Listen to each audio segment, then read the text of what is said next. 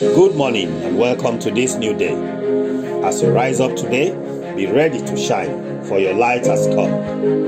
I'm Peter Osaho, pastor of Christ Manifestation Church in London, and I bring you good news the message of love, hope, and peace. 1 Samuel chapter 17, verse 45 says, Then David said to the Philistine, You come to me with a sword with a spear and with a javelin. But I come to you in the name of the Lord of hosts, the God of the armies of Israel, whom you have defied.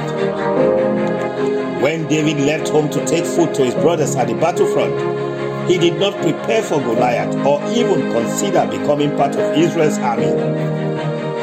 But his encounter with opposition against God's people provoked the passion and anointing in him he was convinced that he was able to defeat the giant.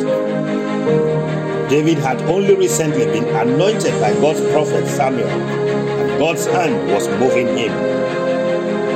As Christians, we have been anointed, and the challenges we face daily are meant to reveal God's power in us. This is especially so when we face unexpected troubles and challenges, and even more so when they appear too big for us. Our anointing attracts opposition from powers of darkness. God does not want our anointing to lie dormant. So he will also sometimes bring giant situations our way to provoke and reveal his power in us. Beloved, every challenge that comes your way is an opportunity to discover that you are well able, and by him who is in you, you will always come out victorious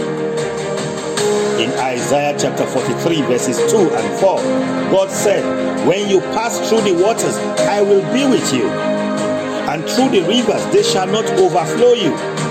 When you walk through the fire, you shall not be burned, nor shall the flames catch you. Since you were precious in my sight, you have been honored, and I have loved you. Therefore, I will give men for you and people for your life. These are God's word for you today.